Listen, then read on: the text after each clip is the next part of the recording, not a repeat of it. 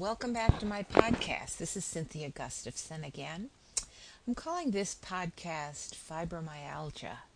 It's a horrible condition that a lot of people have nowadays. Hits very close to home with me since my daughter has has it and has for quite a while.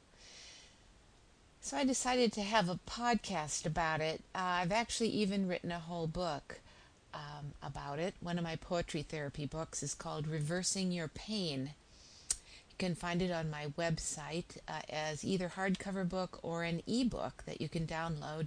And for a while, the first chapter of it and all of my other books are free, so you might check that out. But I've chosen to write to read a poem today from that book called Dangling. This poem speaks of more than just pain. It also talks about rejection, rejection. Uh, what kinds of rejection might you feel when you have fibromyalgia or some kind of chronic pain or even chronic fatigue syndrome? Well, there's rejection by the medical system, by your insurance system, sometimes by family, sometimes by employers, any people who don't understand what's going on. And then my next question is where does hope come from? When you feel that you're you are a worm on a hook dangling in front of hungry fish. Where is hope? Here's the poem Dangling. Some of us feel pain as a fishhook pierces a worm, slices and squishes through its flesh, then pokes out the other side. Some of us feel exhausted as she dangles there, no place to hide, not wiggling much, not even hoping for escape.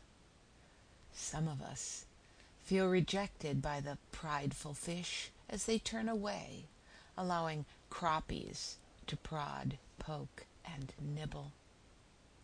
Some of us give up, but others maxi wiggle until one of us, or more than one, escapes the hook, floats free, binds her wounds in algae, bobs upward in the water, and climbs atop debris to find the life authentic, free from smelly hands, fish teeth, and hook barbs.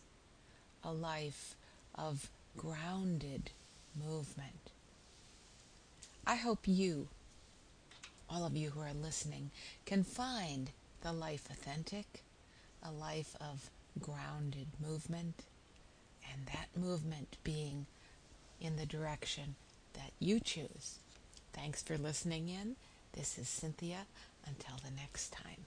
Bye.